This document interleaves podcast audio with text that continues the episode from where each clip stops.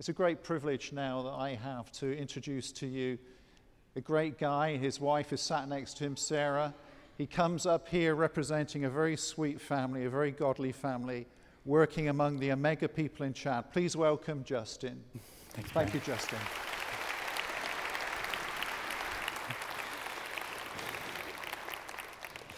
Well, good morning, and uh, it's good to be here.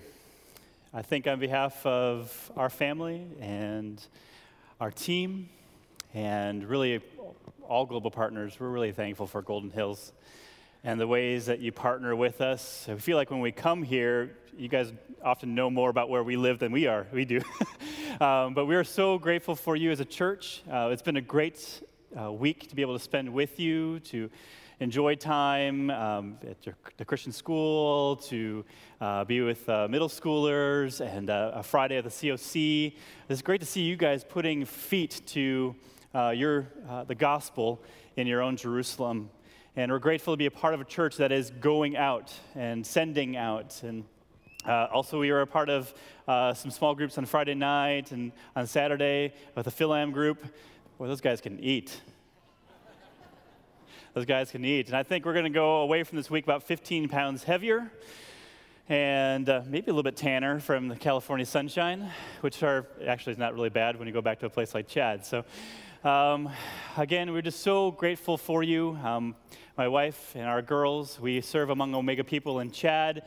And uh, I wish we had just had so much time to share with you testimonies and stories, but you'll have to go to the go room to hear about that um, this morning. I'll share a little bit um, from God's Word with you about things. Really feel like I'm preaching to myself today.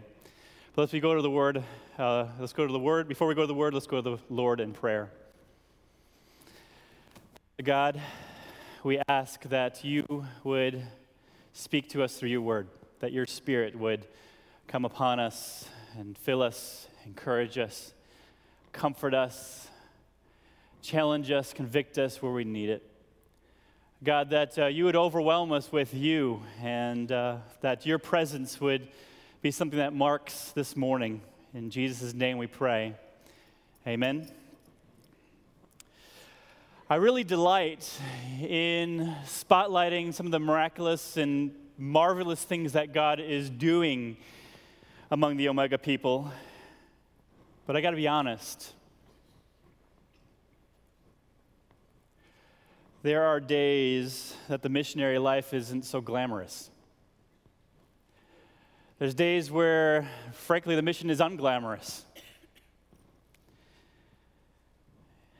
There are days when it's just downright hard and ugly at times and overwhelming. Maybe you can relate with that. There's just times where days or life just becomes overwhelming. Maybe it's overwhelming with a spouse or a son or a daughter. There's something that's consuming your thoughts, and or it's work. The projects just keep adding up, and life is really overwhelming right now. And this is uh, don't you want to be a missionary message? All right. But you know, life is overwhelming. Chad is often real. Re- revealed to me is how ungrateful I am, how self-serving and sinful I am, but yet Chad has revealed just how glorious and gracious a God we have. While I'm really underwhelmed by my own performance, I am overwhelmed by the grace and mercy of our God. See, the greatest work that I, as I look past, look back on the past three years, I, I think the greatest work that God has been doing is the work that he's doing in me, making him more like him, making him more like his image.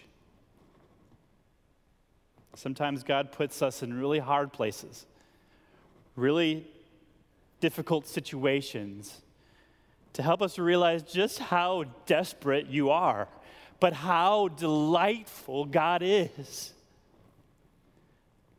See, the mission isn't glamorous, but God is glorious. He is glorious. Today I want us to look under the hood of the heart of a, a man on a mission. And so when you look into scriptures, uh, who is a man on a mission that you think of? This is our talking church time. Paul, right? We are endeared to Paul because he is a man on a mission. He's radical, yet humble. He's passionate, yet purposeful. He's theological, yet very practical.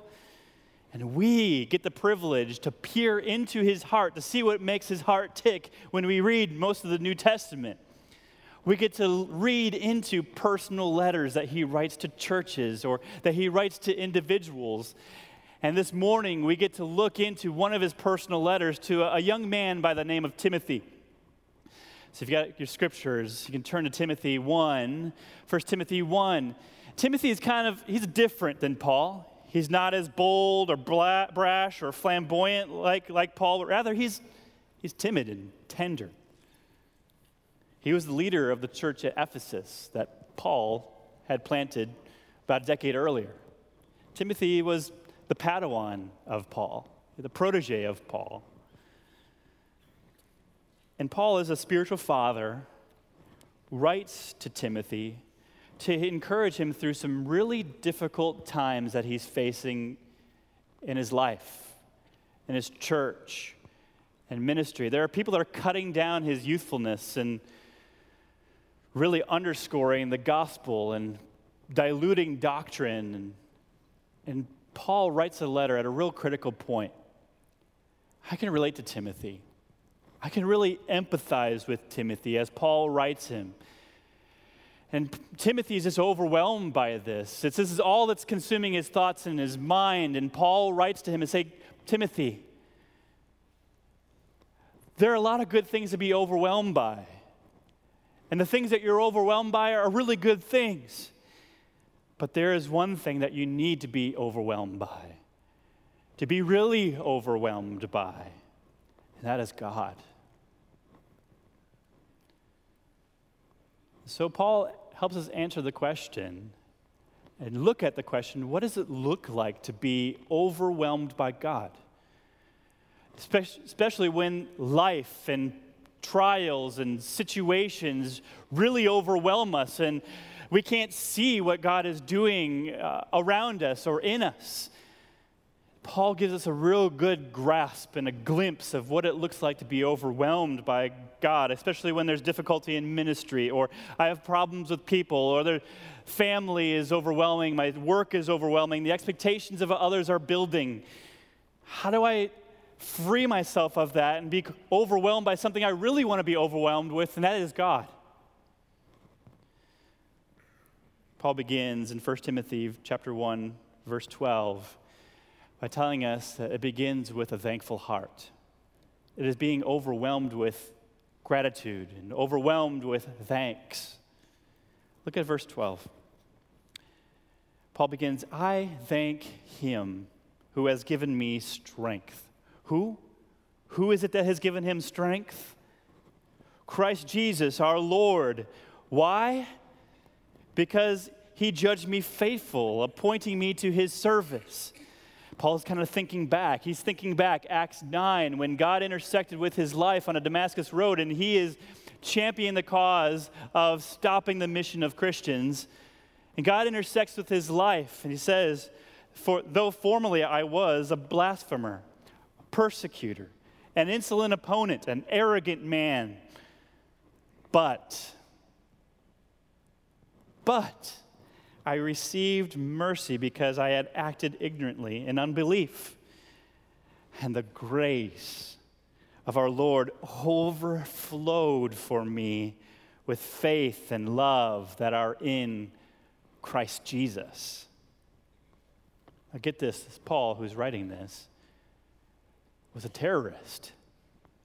He was a religious radical. He would have been the Jewish equivalent to ISIS in his day. He was to stop anyone who was a threat to his faith. He was to thwart any plans that they had to advance. When God intersected with Paul's life on that road to Damascus, it could only have taken the power of God to change Paul's course. And it did. It did. As we look under the hood of Paul's heart, we see a man overwhelmed with thanks. He cannot help but thank God. He saw the deep crimson stain of his sin, but yet he saw the grace of God being deeper still.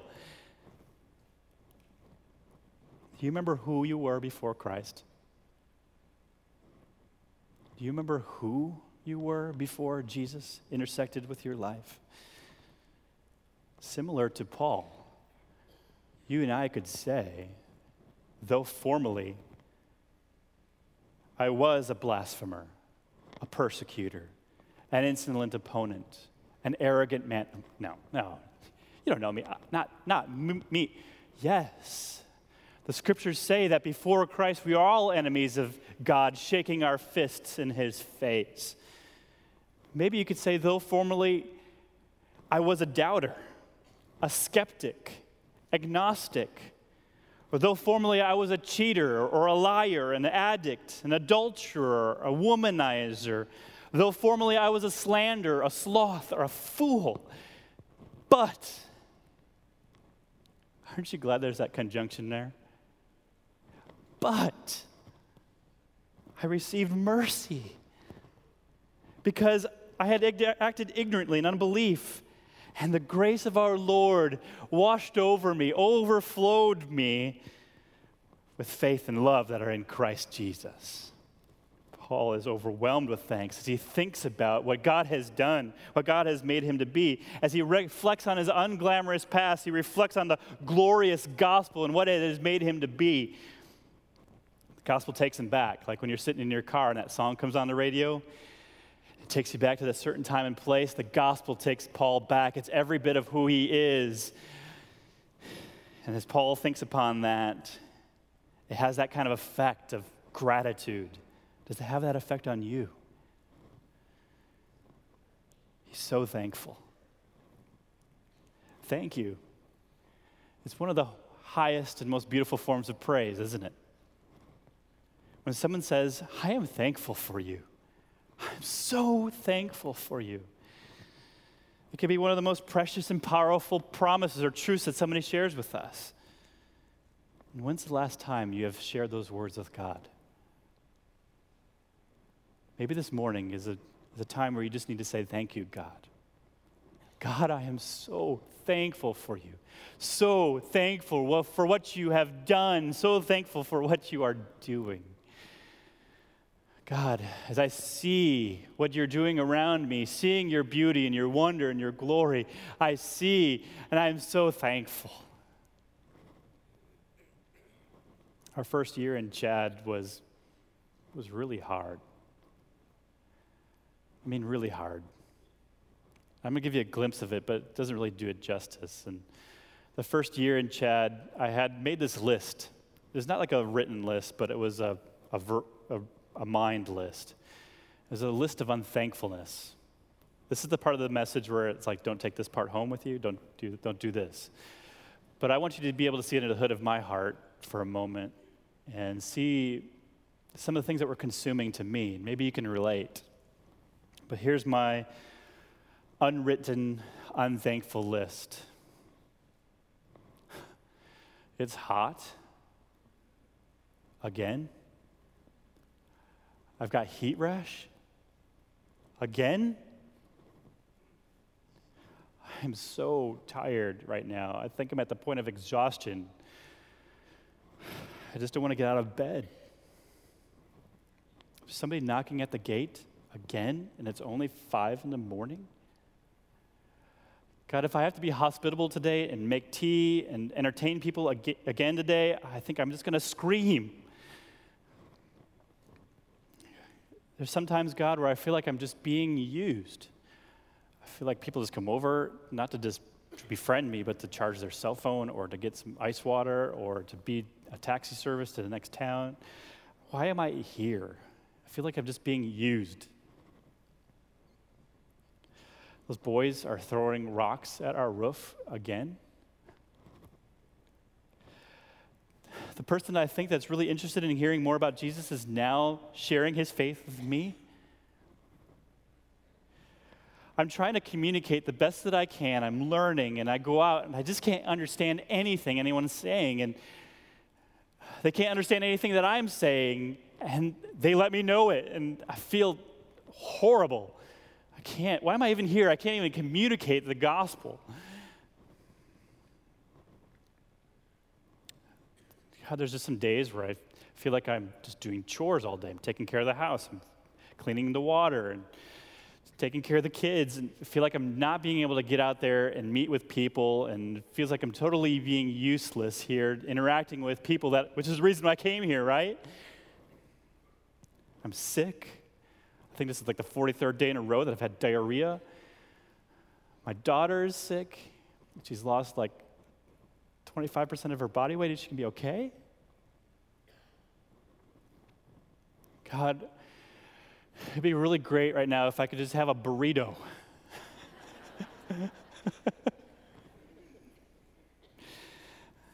I feel like my, I'm just fellowship starved. What I wouldn't give to just be in a church right now, to fellowship with the saints, and sing out loud, and to hear the word preached and spoken. I feel like my faith is mimicking this dry and thirsty land.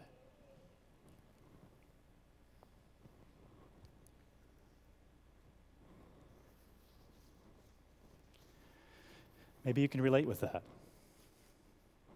Just right now, life is overwhelming. It's what's in front of you. It's the thing that's a centimeter in front of your eyes, and it's all you can see. That's me on most days.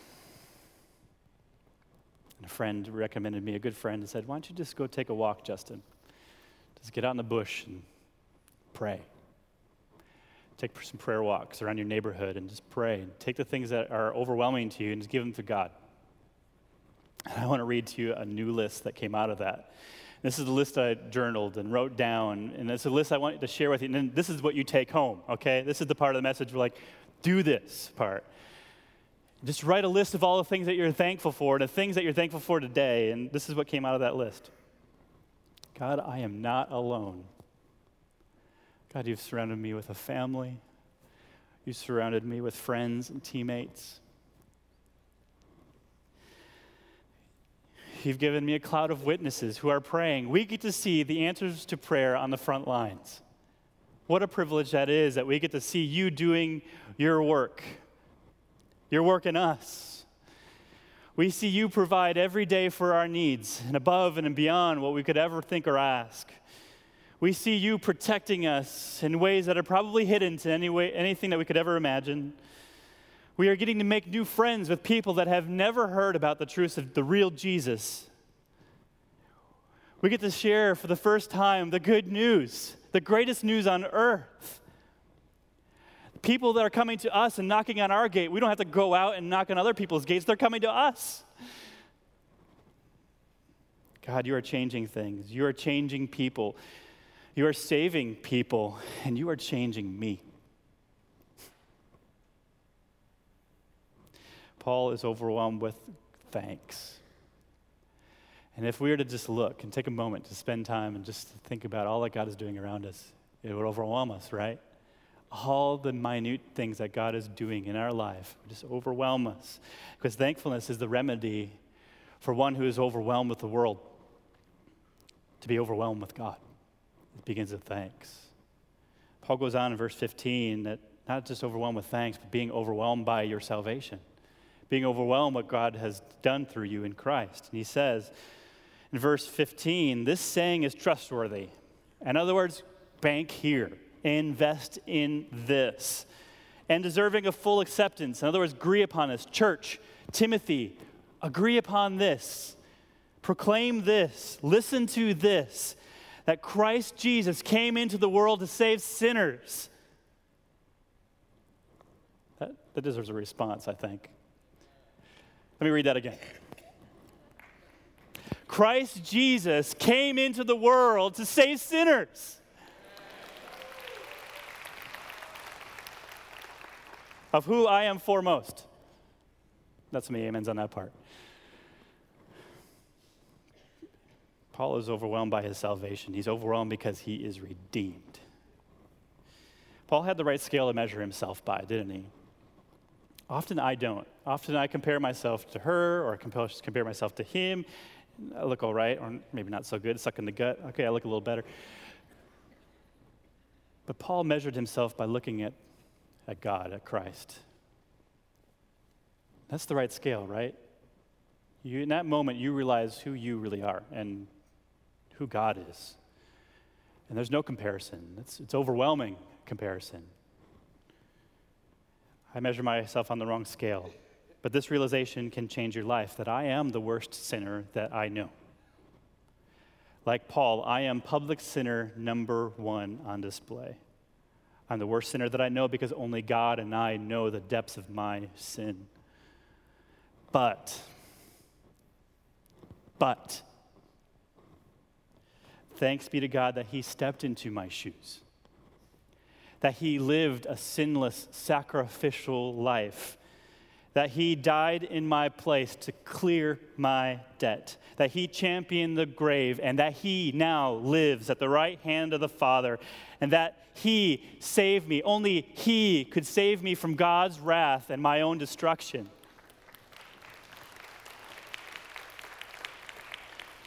And the next time we find ourselves thinking, I'm not that bad.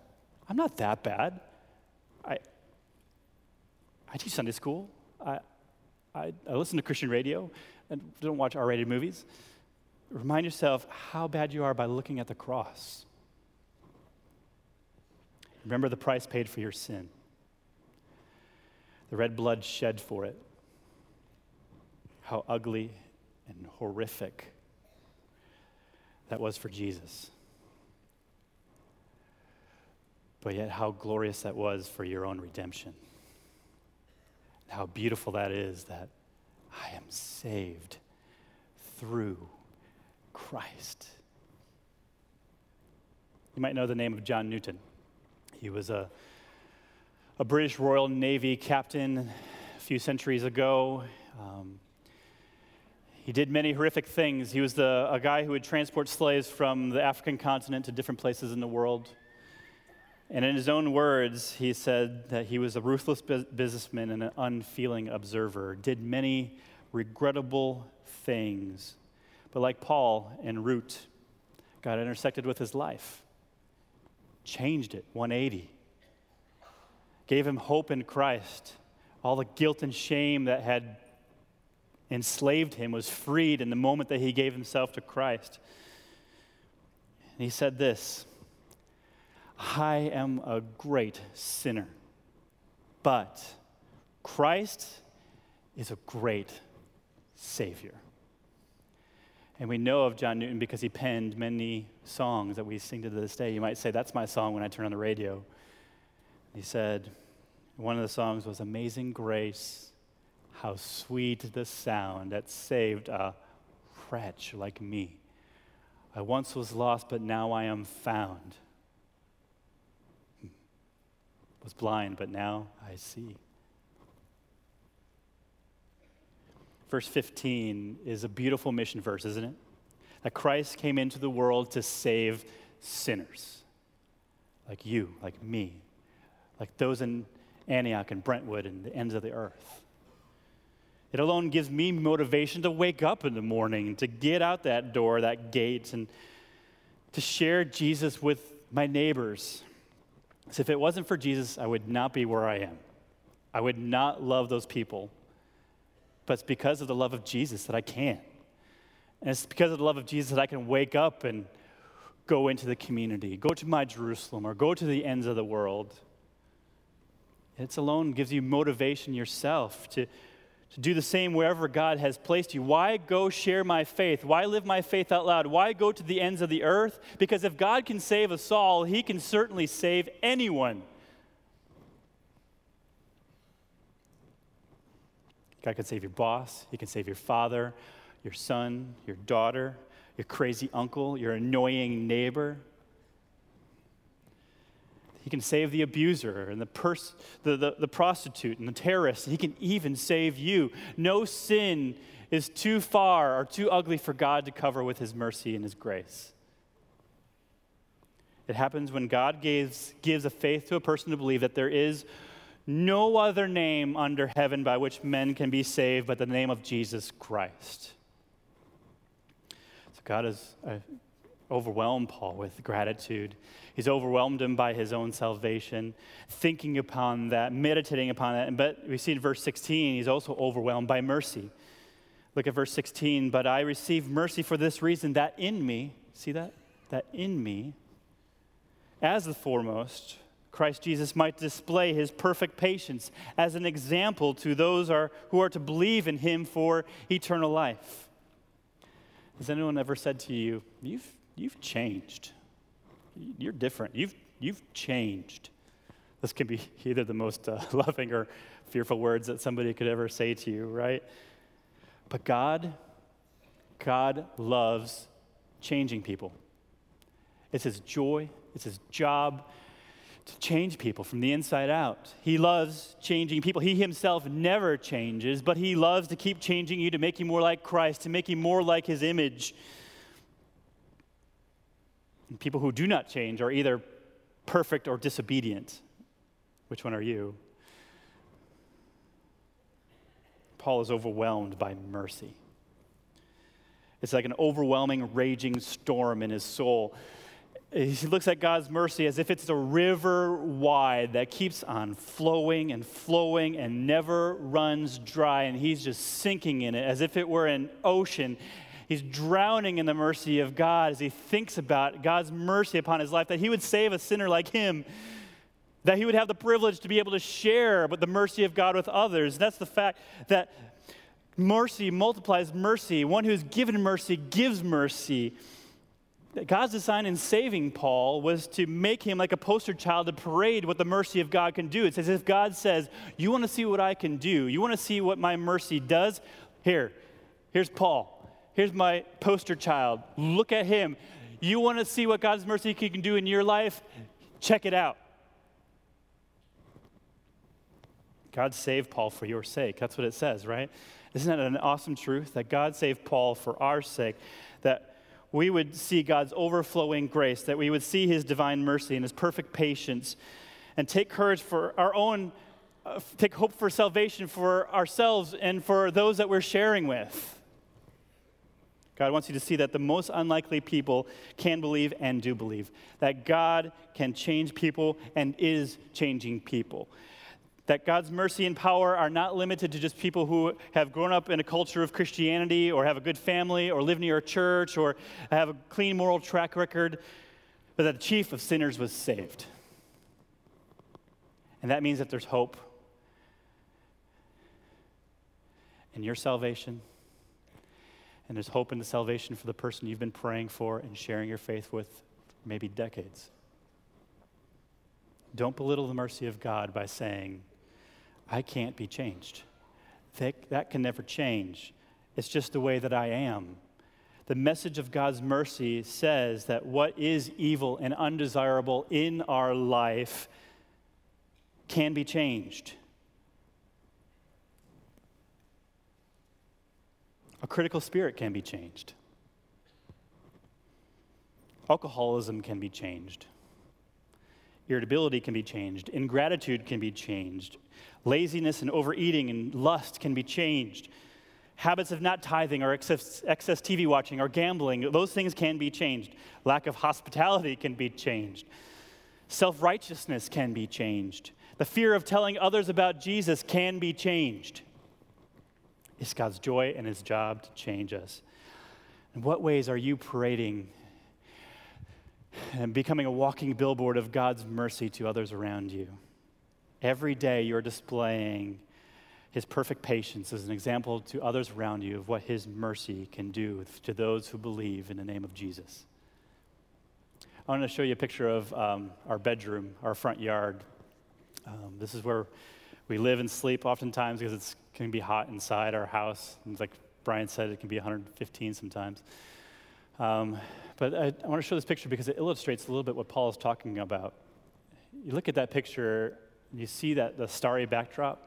You see how beautiful that is? I mean, what a nightlight to wake up to in the middle of the night, right? What makes that starry night so beautiful? What makes that sky so vibrant? It's because the sky is so dark. It's so black.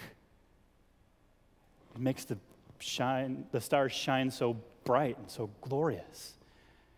And Paul says, the mercy of God, we live in a world that is tainted by sin, it's dark as the darkest night. But you, church, you, Timothy, you are that star that shines to the darkest, darkest places and shows the glory and the beauty of God. And together, you shine that to, to Brentwood and to Antioch. People see the grace and mercy of God through you, even when it's overwhelming.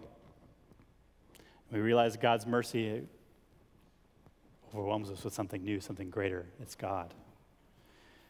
So Paul is overwhelmed with thanks. He's overwhelmed with his salvation. He's overwhelmed by mercy. But finally, in verse seventeen, he's overwhelmed with praise. Paul ends his thoughts like with a bang. He does this from time to time. It's as if he gets caught up in a moment and his pen hits the paper and explodes into doxology on the page. And the goodness of God becomes his anthem. And he's overwhelmed with praise. Look at what he says. To the King of ages. In other words, to the King of the past. To the King who is present. To the King of the future. To the King of kings. Immortal. The God who never dies. The God who never sleeps or takes a nap or takes a vacation. To the God immortal, invisible, the only God who has no comparison. Be honor and glory forever and ever. Amen.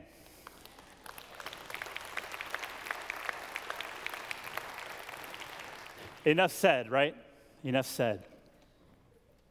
And when you compre- comprehend God's saving power over your past, and you see yourself against the backdrop of the cross, and you acknowledge the mercy of God saving a sinner like you, it's natural to be overwhelmed, overcome, overjoyed with praise and worship to God. That he, he could intersect my life, that he can change my life, that he can use me, and it's a privilege to be used by God. A person overwhelmed by God sees his troubles and his trials, the p- problems he has with people, issues in ministry, the unglamorous mission, whatever it is that overwhelms you, that sticks into your face, that helps, that, that blocks seeing what God is doing in and, in and through you or around you. The person overwhelmed by God sees it through new eyes. Because all that was lacked for you is supplied for you in Christ. All that ruined you is renewed for you in Christ.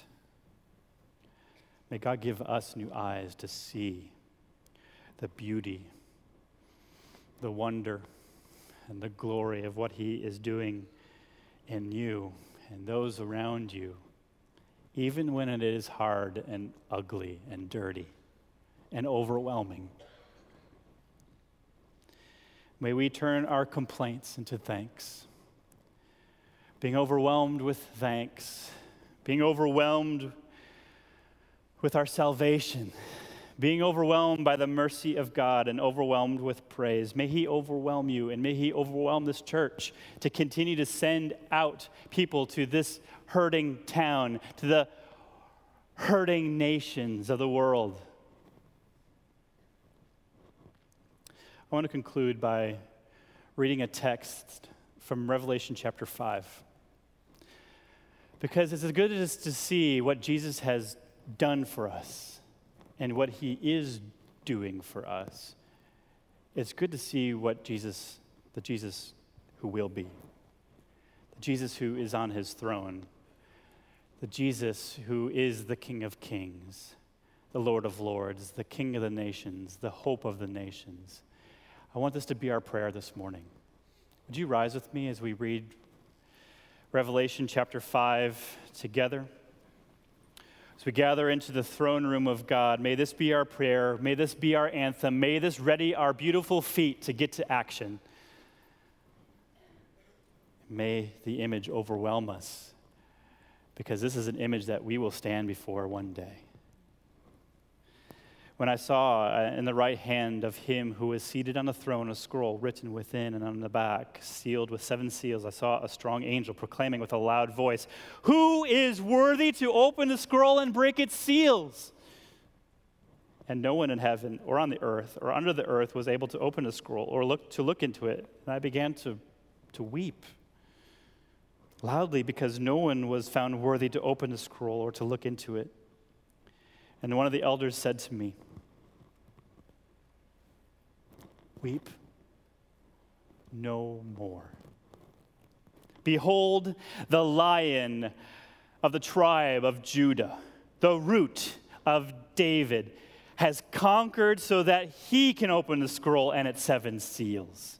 And between the throne and the four living creatures and among the elders, I saw a lamb standing as though it had been slain, with seven horns and with seven eyes, which are the seven spirits of God sent out into all the earth. And when and he went and took the scroll from the right hand of him who was seated on the throne. And when he had taken the scroll, the four living creatures and the twenty-four elders fell down before the Lamb, each holding a harp and golden bowls full of incense, which are the prayers of the saints. And they sang a new song, saying, "Worthy are you to take the scroll and to open its seals, for you were slain, and by your blood you ransomed people for God from every tribe and language and people and nation.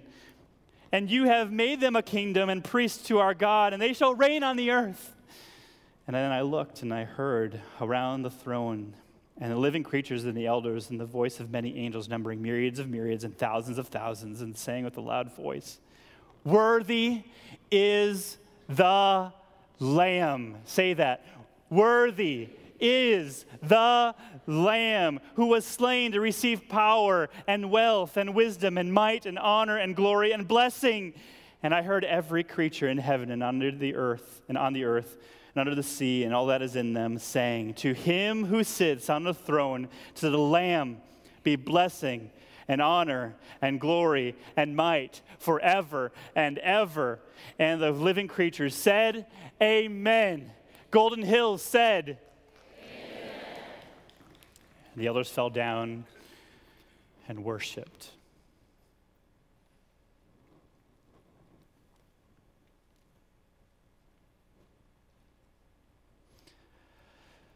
God, that is an overwhelming image. When we think about that Jesus, that Lamb of God, that is the same Lamb of God who can intersect with our life today. He can give us hope. He can give us thankful hearts, to overwhelm us with your mercy, that you would save a sinner like us, that you would use us, that you give us the privilege to partner with you to go to the nations, that you use your church still today for your glory.